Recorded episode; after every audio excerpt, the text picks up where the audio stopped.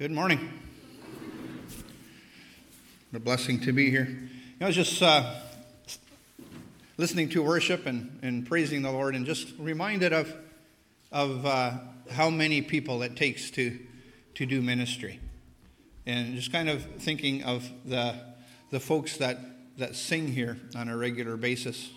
If you ever have an opportunity to just express appreciation to them, I'm sure they would appreciate knowing that they put a lot of time and practice into their efforts here. And, and I know that we reap the benefits on a Sunday morning when we worship together. And so just want to encourage you to consider that as well.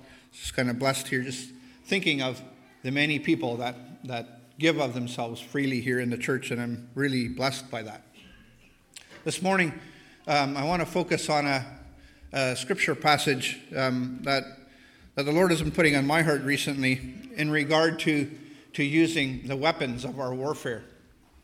And in 2 Corinthians chapter 10, you have this, uh, this passage there in your bulletin. Um, verse 3 says this For though we walk in the flesh, we are not waging war according to the flesh, for the weapons of our warfare are not of the flesh, but have divine power to destroy strongholds. We destroy arguments and every lofty opinion raised against the knowledge of God and take every thought captive to obey Christ. When you look at this scripture passage, one of the things that you realize is that this passage talks about, about warfare, about battle. Um, there's there's um, a language in here that causes us to consider the fact that we are in a, in a war and I don't know if you, you think about it enough, but, but I was kind of reminded of that this week uh, when we dealt with um, this funeral that we just had here, just kind of thinking of the battles that go on in our mind and cause us to, to, um, to make decisions in our lives, sometimes tragic decisions. And, and it reminds me that, that we're weak people. But God has given us weapons, God has given us tools to be overcomers in our life and to, to fight this war, this battle. And if you look at the language of this text, let's just look at some of this. It says that we're waging war. Do you ever think about that in, in your Christian life that you're waging war? It says here that we're waging war. And then in verse 4, it says, talks about the weapons of our warfare. so when we think about weapons, maybe, maybe you think about a helmet, maybe you think about um, you know, guns and swords and that kind of thing. Um, but he says there's weapons of our warfare, and they are capable to destroy strongholds. They're weapons of divine power. So this is different than the weapons that the world uses, right? But this is a really incredible thought that as a Christian believer who walks the face of the earth, as a pilgrim, we have weapons at our disposal. But our problem is we don't often make use of those weapons. And so, so what I want to, to share again as a reminder here this morning is that, that God has equipped us, that God has given us the, the possibility to use weapons. Our, our problem is that we don't often wield them properly or we don't use them. Or, or we take a worldly mindset um, and take that approach rather than using what God has given us. In the, the New Living Translation, which is a paraphrase, it kind of breaks it down. And it says this We are human, but we don't wage war as humans do. So the question you ask yourself is well, how do humans wage war? Well, often it's, it's payback, it's a, as a result of loss. Um, you know, sometimes it's through grief, but, but sometimes we, we pick up weapons, right? And sometimes we throw stones, and sometimes the things that we do are ungodly, right? So he says we don't wage war as humans do. Humans wage war, they have their own ideology, their own methods of doing things, but the Christian does things different. He says we use God's mighty weapons, not worldly weapons, to knock down the strongholds of human reasoning and to destroy false arguments. So, so the weapons that we we have at our disposal are mighty weapons. They're much superior to the worldly weapons. And with these weapons, we can knock down strongholds. In the strongholds that come through human reasoning. He says, We destroy every proud obstacle that keeps people from knowing God. And how often haven't we realized that in our Christian life that certain mannerisms, lifestyles, words that come out of our hearts um, actually disrupt the kingdom of God, actually dist- uh, you know, keep people from coming to faith. They, they become um, an obstacle.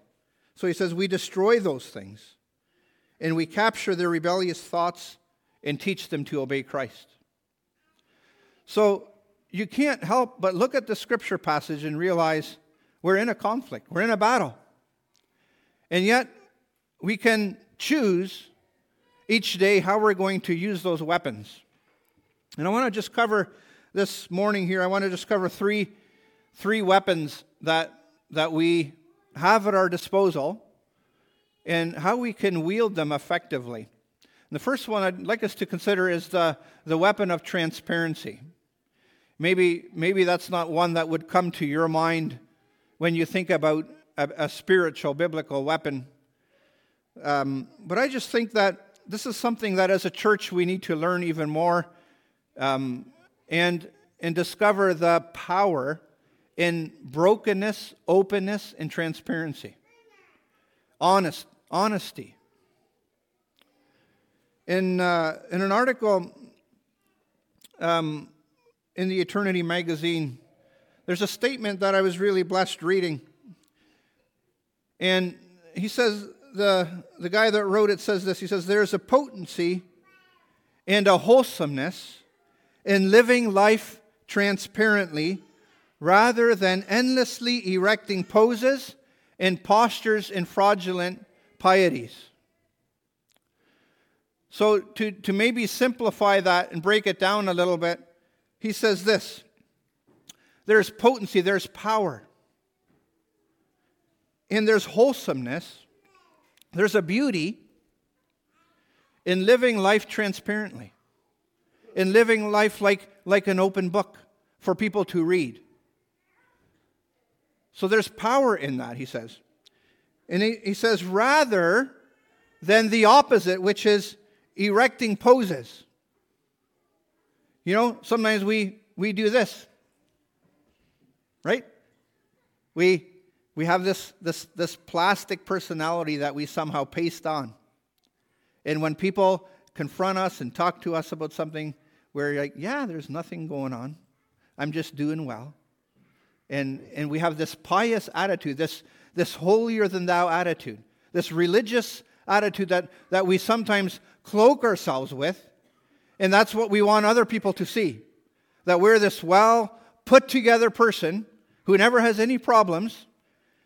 And, and it becomes fraudulent. It's a posture, like he says here. And he says, what is, what is refreshing and powerful is a life that is lived transparently. And, and, and so when we think about this weapon that we can wield of transparency, it's incredibly powerful. And I think when you encounter it, it changes you. Ray, Ray Stedman, who has now uh, passed away a number of years ago, but has, uh, you know, has written a lot of different things on, on, on these topics. He says this, and I really like what he says. I want to read it to you. He says, This modern world of ours is generously supplied with pitchmen and con artists and those who have access to grind. He says these are enthusiastically and persistently using the big lie on us. Hence, it is an arresting and refreshing experience to meet a person or a group that is authentic and transparently open. So he's saying that when you encounter someone who's transparent, it's refreshing. How often haven't you met someone that, that isn't scared to show you their warts and all their hidden defects, right? And, and yet you still see within them a love for Jesus. Yet, despite of all that, you, you know, these people know that, that unless Jesus comes and rescues, they're, they have problems, they have flaws. So he goes on in his article there and he says, that is what every Christian ought to be. They ought to be real, they ought to be open and transparent. And he says, in every Christian group. And he says, I was distressed this week to learn of an evangelical church that is teaching its people that they have the right to privacy in their lives. No Christian, he says, has the right to a private life. Our lives are to be lived openly before all men, transparent, a spectacle unto all the world. We have no private lives, and we must not expect to have. This is basically and fundamentally wrong. Christians are to be demonstrations of the truth. We're supposed to be able to be out there so that people can relate to us, can, can understand our experiences, can understand that, yes, we mess up, but on the other side of our mess up, there's, there's repentance, there's a return to Christ, and there's redemption. I mean, over and over again, Jesus tried to show this when he walked the earth that, that, that he was a God of redemption. And, you know, perhaps no clearer than in the story of the woman that was caught in adultery, where, where, where they, even the religious leaders came and condemned her. And Jesus says, Neither do I condemn thee. Go and sin no more. You know, Jesus demonstrated over and over again that he was a, a God of redemption. And yet, somehow, sometimes in our pious mindset, we, we come to this thought that, that we have to um, give off this facade, this, this picture, that we're something other than that we really are. And I, I, I know that the longer I experience the Christian journey, I am much more encouraged when I observe somebody that's authentic, that's real. I think of men like Peter in Scripture. I know that we often maybe have characters that we identify with, and Peter was one of those. When he first encountered Jesus, um, and, and his boat was filled with these fish, and he realized that he was in front of a superior being, a, um, one like Jesus, he, he, he says to Jesus, Depart from me, for I am a sinful man. You know, he, he recognized who he was in the sight of the Lord. And then as we observe Peter's life in the New Testament, we, we know that he failed many times. You know, in, in, in particular, we, we think probably of how he, he, he made this vow to Jesus that though everyone else would forsake him, he would not. He would stand true to Jesus. And, and we know that that didn't, happen. In fact, Jesus predicted it wouldn't happen. And, and accurately, Peter denies Jesus three times. And so, as we think about Peter's life, though, there's probably moments like that that creep into our mind, and we're like, you know, how many times haven't I failed Jesus? How many times haven't I tripped up? How many times haven't I chosen the wrong way? And so, as you go to John chapter 21, and you see this exchange where Jesus comes to Peter. He says to Peter, Peter, do you love me? And Peter says, Yes, I love you, Lord. He says again, Peter, do you love me? And Peter again confirms his love for the Lord. And then the third time, Jesus says, Peter, do you love me? And Scripture tells us that Peter's grieved at this point. And, and then he says this to Jesus He says, Lord, you know everything. I'm an open book. You know what happened when they came to arrest you. Everyone fled. I was one of them. You know what happened in the trial when they accused you and they accused me of being a part of you and I denied you three times. And he's, he, he finally comes to this place in his life where he says, Lord, you know everything about me. You know the good, the bad, and the ugly. And and I believe Jesus wanted Peter to get to this place of transparency. And, and, as he gets to this place of transparency, he, he then gives Peter his commission go and feed my sheep. And so, when I think about being effective in the kingdom of God, I think it's incredibly important for us to, to realize that that our weapon is different than the world's weapon. Remember, the, the world says this fake it till you make it. You ever hear that? Fake it till you make it. In other words, if you don't understand what's going on, just pretend. Just put on this image that says that you know what you're doing. And, and that's often the philosophy that we encounter. But, but in, in the Christian world, we're told to be an open book, to be transparent, to fight with a different weapon. And as we do that, we overcome divine or, or these great strongholds. We destroy these strongholds, and we use divine power to do that. Think of the, the, the song that Matthew West has written called Truth Be Told. And in a song, he says this he says, Lie number one, you're supposed to have it all together. And when they ask how you're doing, just smile and tell them, never better. Lie number two, he says, everybody's life is perfect except yours. So keep your messes and your wounds and your secrets safe with you behind closed doors. And he says, Truth be told, the truth is rarely told. I say I'm fine. Yeah, I'm fine. Oh, I'm fine. Hey, I'm fine. But I'm not. I'm broken. And when it's out of control, I say it's under control. But it's not, and you know it. We don't fool anybody, right? He says, I don't know why it's so hard to admit it when being honest is the only way to fix it. There's no failure, no fall. There's no sin you don't already know. So let the truth be told.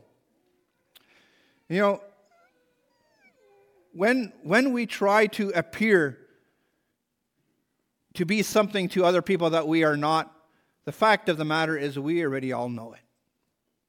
We already know that we're broken people. We already know that we're flawed people. We already know that, that what we see on Sunday mornings is not always what we see during the week. We already know that what we see on Instagram or Facebook or any other social media, that, that, that that's the good moments. Those are the shiny moments of our lives. We don't post, we don't proclaim, we don't advertise the, the messes and the flaws in our lives.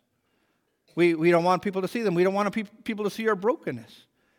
And I, and I think sadly, sometimes um, some of the messes that we're dealing with, in, whether it's an addiction to something or whether it's, it's marital issues, we keep them all locked up inside because we think somehow I'm not supposed to open up, and we don't realize that true victory is found in brokenness and openness. This song that he, he has written here um, reminds me of Proverbs 28, verse 13. And it says this Whoever conceals his transgressions will not prosper. It's not fake it till you make it. Whoever conceals his transgressions, you keep them locked up inside, you won't prosper. And, and, and you know what? Those of you who are mature already know that. Especially those of you who have lived a longer life. You already know that the longer you keep things inside and hidden away from people, it, it doesn't lead to success. It doesn't bless you. It doesn't help you. In fact, what you, you know what it does? It drives you to isolation. And when it drives you to isolation, you know, sometimes we use the excuse and, and we, we stay stuck in our addictions. And we use the excuse, sometimes we say that we're introverted. And I know that there are introverted people, so I, I, I want to be careful how I say that.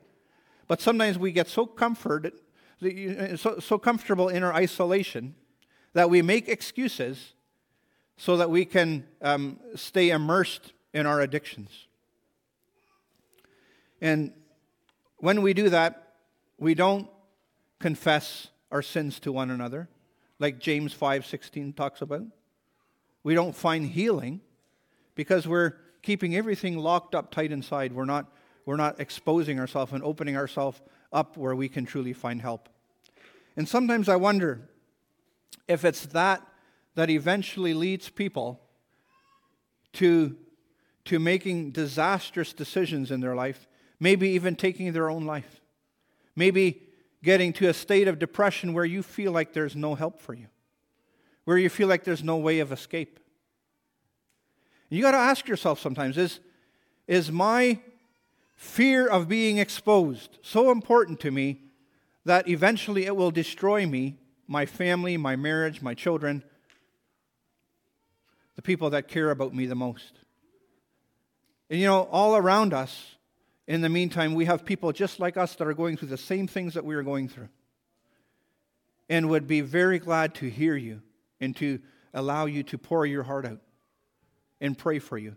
You know, none of us are, are any better than anybody else. The, the, the difference that some of us have made is that we've recognized the part Jesus plays in our lives. We recognize that if, that, that if we confess our sins, He is faithful and just to forgive us our sins and to cleanse us from all unrighteousness. And so I, I hope that even for you folks, as you think about our church leadership here, I hope you never think of us over here and you over here. We're, we're all at the same level, every single one of us here. We all are in desperate need of our Savior to cleanse us and to restore us. The one who confesses and forsakes, according to Proverbs 28 13, will obtain mercy. So we wield a powerful weapon when we, when we are broken and open and honest. We experience great freedom when we bring our addictions into the light rather than trying to cover them up. Someone has said this a hypocrite is someone who spends their life pretending to be more righteous than they are. A Christian is someone who knows they have no righteousness of their own, but whose righteousness is found in Jesus Christ alone. That's the difference. Someone who looks inside and says, you know, it's as ugly inside my heart as anybody else. But I invited Jesus in. I couldn't do it myself. Jesus came in and he started cleaning things up. And I am who I am today as a result of what he has done in my heart. So we don't take glory. We don't we can't there's nothing we can say we ha- have done out of our own selves. Sometimes we we need to realize like like Spurgeon did, the, the English preacher from the 1800s who said, If any man thinks ill of you, do not be angry with him, for you are worse than he thinks you to be. Think of that. If any man thinks ill of you, maybe somebody slanders you. Maybe somebody throws you under the mud and slings you with mud. Don't think ill of him. You're actually probably worse than he thinks you are. You know, that's an interesting thought, and I'd like you to consider that. You know, there's something incredibly freeing about not needing to present to somebody an image that you're not. It's incredibly freeing to know that you're an open book. There's great power in that. And I, I, think often of the, the story of the Pharisee and the publican. Which man went home justified? The one that humbled himself before the Lord, right? The one that, that exposed himself said, Man, you know, I'm just a sinner. I'm, I wish I could be a better man. I'm, I'm not who I am, who, who I wish I to, uh, could be. Instead of this man who, who looked condescendingly down on this other guy and said, Man, I'm so much better than that guy. So, wield this weapon of transparency. It's different than what human reasoning would say. It's not a carnal weapon or a worldly weapon. The worldly weapon is, is put on a facade, fake it till you make it. The Christian says, you know what? Here I am. Here I am. You, you see me, you, you see everything about me. Um, and if you don't, let me have a conversation with you, and I'll let you know that, that I'm a person with flaws, with failures, with struggles. I don't have it all put together. But I serve a Jesus who is able to clean me up. There's a difference there. That's the weapon that God has given us in the area of transparency. Um, I want to just talk briefly about two other ones. I won't uh, spend quite as much time there. But there's another weapon that I, I feel like um, is also contrary to a worldly weapon, and, and it's the weapon of true love. And I, and I think sometimes uh, you know, there, there's an imitation of love in our world today. Um, you know, people, people use the word love very loosely. Um, you know, I, I, love my dog or I, I love my pizza or things like that. We, we use those terms, you know, quite loosely. Um, and, and in our world, love is often associated with, with erotic love or, or lust or, or romance and things like that. Um, even, even maybe something else we see when we think about love today. You know, uh, it doesn't take too long before you drive by a, um, you know, maybe a pride associated event or something maybe connected to the LGBT agenda, um, and, and you see this phrase, love wins. You know, in many ways, what they're really saying is, I want affirmation and acceptance. If you accept me, that's what love is. And yet, Scripture says that when we wield this weapon of love, it looks different than what the world would consider to be love. And, and Alistair Begg, um, in one of his sermons, um, said this, and I really liked his thought. He said that, that people um, often come to us maybe with, with a homosexual mindset, and they come to the Christian and they say, You as Christians hate us. Or they, they try to coerce Christians to affirm their lifestyle. And Alistair Begg says, Well, we don't just have two options. And I really appreciated how he put that. We're, we, do, we don't just hate and we cannot affirm, he says. There's another option, and it's in the Word of God. And it's an option that's called love. And it's picking up this weapon of love in loving somebody's soul more than their lifestyle. Loving somebody's soul more than affirming their lifestyle. Loving them enough to care about their soul and exposing their action to the truth of the Word of God. And in, in 1 Corinthians 13, this whole chapter on love, there's a statement in there that says that love does not rejoice at wrongdoing, but rejoices with the truth. And, and we know that in our world today, that, you know, love is viewed at, as, as affirmation. But according to the Bible, love cannot affirm sin. It can't rejoice at wrongdoing. It can only rejoice in the truth which means that when we live a life that's contrary to the Word of God, true love speaks into our lives. And as we wield this weapon of love effectively, people can see our heart and can understand you know what? You don't hate me. I know you don't hate me. But neither do you affirm me. You, you love me enough to speak the truth to me. I mean, how, how often do we are, are we accused of loving someone enough to speak the truth to them even when it hurts? I mean, we ought to do this. If we see our husband or our wife or our child or, or a brother or sister heading towards sin, shouldn't we love them enough to warn them of, of the destructive path in front of them?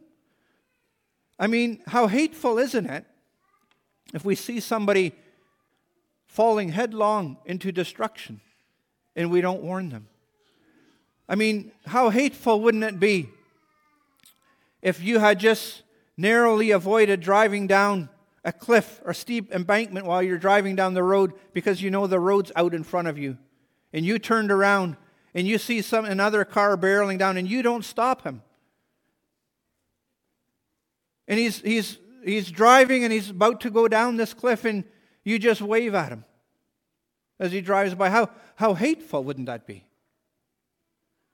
You know he's going to die. Well, when we, we wield this weapon of love, we're willing to put ourselves in the way. We're willing to say, you know what? Man, I can't, I, I can't just go with what you're doing. I can't affirm you. There's a greater degree of love here. People ought to see that in our lives as believers, this degree of love.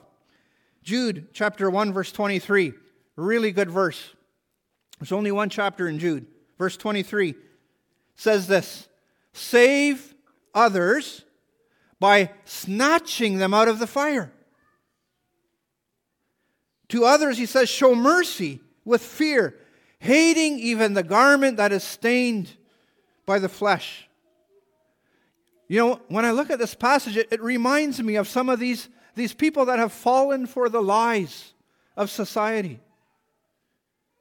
Whether it's homosexuality or transgenderism or, you know, some of these things that all of us in our common sense, even, even in our own sanity, we know the destruction these things are causing.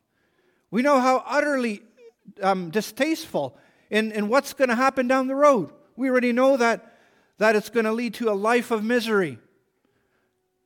And, and so Jude says, hey, you hate this garment that is even stained by the flesh. You, you know how filthy it is, how wrong it is, and how vile it is, but you love the person enough to snatch them before they fall into the flames.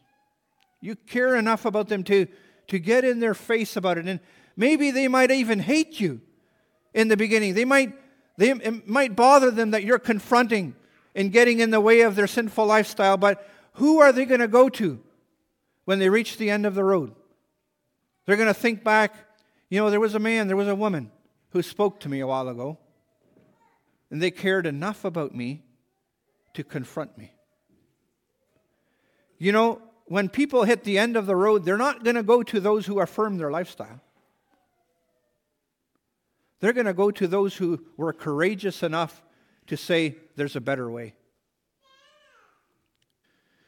So, this is a weapon that we can effectively wield. And it's not the way the world would wield it, but it has divine power. It's a weapon so filled with love that you can't help but change when you see that kind of love. I want to look at one more yet today, and it's the, the weapon of true forgiveness. Um, when, when we think about true forgiveness, we have to lay a foundation of what forgiveness looks like. And I know of no other foundation than to go to, to the Bible and to understand what forgiveness looks like from God's perspective. In Psalm chapter 103, verse 10, speaking of God the Father, it says, He, meaning God, does not deal with us according to our sins, nor does He repay us according to our iniquities. For as high as the heavens are above the earth, so great is His steadfast love toward those who fear Him. As far as the east is from the west, so far does He remove our transgressions from us. So when you think about forgiveness, and using this weapon of forgiveness effectively in our life, you can only do it as you know, as you, as you understand the forgiveness, forgiving nature of God. You know, as he contemplates his children, it says, when he forgives us, he removes our transgressions as far as the east is from the west. They are so far removed that they cannot even connect. God does not repay us, he says, according to how our sins deserve. You know, humanly, when somebody messes us up or gets in our way, we, we want to repay them according to how they deserve, right? God doesn't do that. Proverbs 10, verse 12 says, Hatred stirs up strife, but love covers all offenses. Love covers a multitude of sins. When Jesus was on the cross giving his life for our redemption, while he was on the cross, the soldiers were at the same time casting lots for his clothes. You ever just stopped and kind of clued in and thought, how utterly callous? Where's the love? Where's the compassion? Where's the feeling of this man who's hanging on the cross? And, and here is the creator of the universe. Colossians tells us that that in, in him all the fullness of God dwelt. And here he was hanging on the cross. And he looks upon his people, and these people that are mocking and ridiculing him. You know, he saved others, himself he cannot save. And, and he says this Father, forgive them, for they know not what they do. He, he wielded this weapon of forgiveness very effectively. You know, the, the world would have said, hey, if you saved others, why don't you come down from the cross and we'll believe in you, like the Pharisees did, religious leaders. Or we would have said, well, just call your 12 legions of angels to come rescue you. But he demonstrated something totally contrary to the world. And that's what the weapons of our war- warfare are, like Paul's talking about. They're, they're a different way of thinking. We, we must think of our weapons from a Christian perspective. We must recognize that it's contrary to our own human reasoning. And Jesus does that. And he says, Father, forgive them, for they know not what they do. And remember, there was an unbeliever that day, a centurion, standing at the foot of the cross. And he looks up at Jesus and he says, Truly, this man was the Son of God. Why do you think he said that? You know, was it because the veil in the temple was torn in two? Was it because of the earthquake or the darkness? Or was it the effective wielding of a forgiving sword? I don't know what it was that touched the centurion that day, but something impacted him mightily. In the Colossians, we read this about, about Jesus' crucifixion. He disarmed the rulers and authorities, and he put them to an open shame, triumphing over them in him. Now, if you were to look at that from a worldly perspective, you would say, yeah, but where were the 12 legions of angels? Where, where were, you know, this Savior who raised? What, you know, why didn't he come down? He could have come down from the cross and saved himself. And yet, he, he takes the way of surrender and he yields up his ghost, his, his spirit to the Lord. And he forgives these people. And Colossians says, as a result, he disarmed. He won a great victory. And he put these rulers to an open shame as a result of his forgiving weapon. That's incredible. And I, I think that ought to motivate us in our day today. And I, I've often thought about this too. If, if in our Christian world today, if we wielded the weapon of forgiveness, what, what would change in our world? How many marriages wouldn't be on better ground today?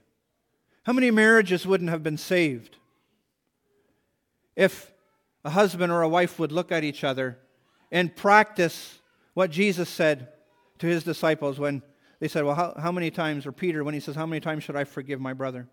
And up to 70 times seven? Or seven times? Jesus says, No, 70 times seven. What if, what if we took that weapon of forgiveness and we brought that into our marriages? and into our relationships and into our friendships.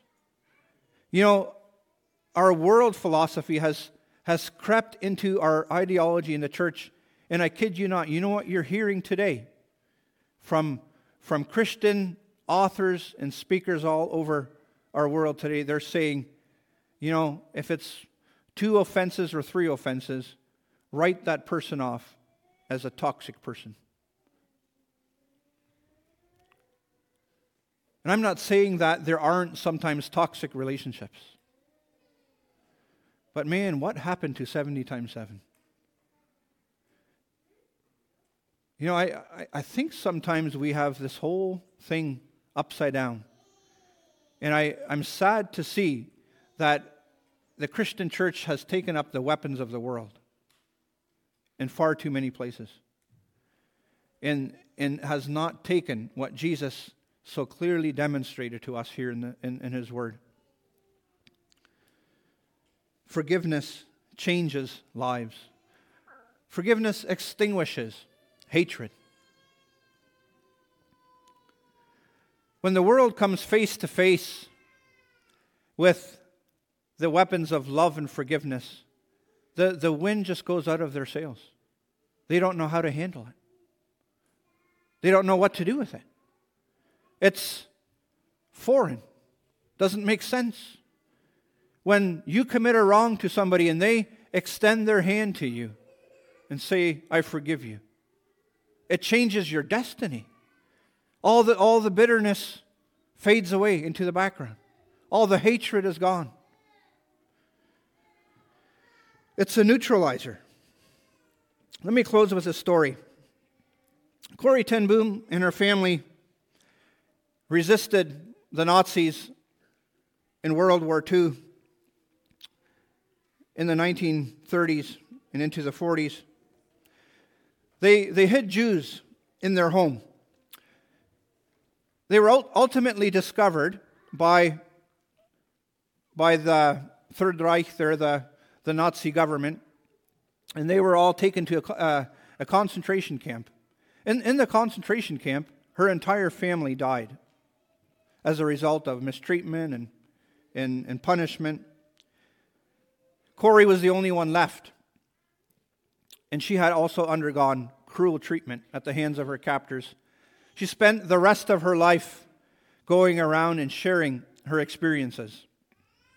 One, one night in her book, The Hiding Place, she talks about a story that happened to her in 1947, a couple of years after the war. She said she was speaking in a church in Munich, and she noticed a balding man in a gray overcoat near the rear of the basement room. Her topic that night had been God's forgiveness. But she said her heart froze when she recognized the man. She could picture him as she's seen him so many times, she says, in, in his, blue uni- his blue Nazi uniform with a visored cap. She said, This man, standing there listening to her talk, was one of the cruelest of the guards in the Ravensbrück camp, where her sister Corrie had died, or where her sister had died, and where she had suffered um, horrible indignities.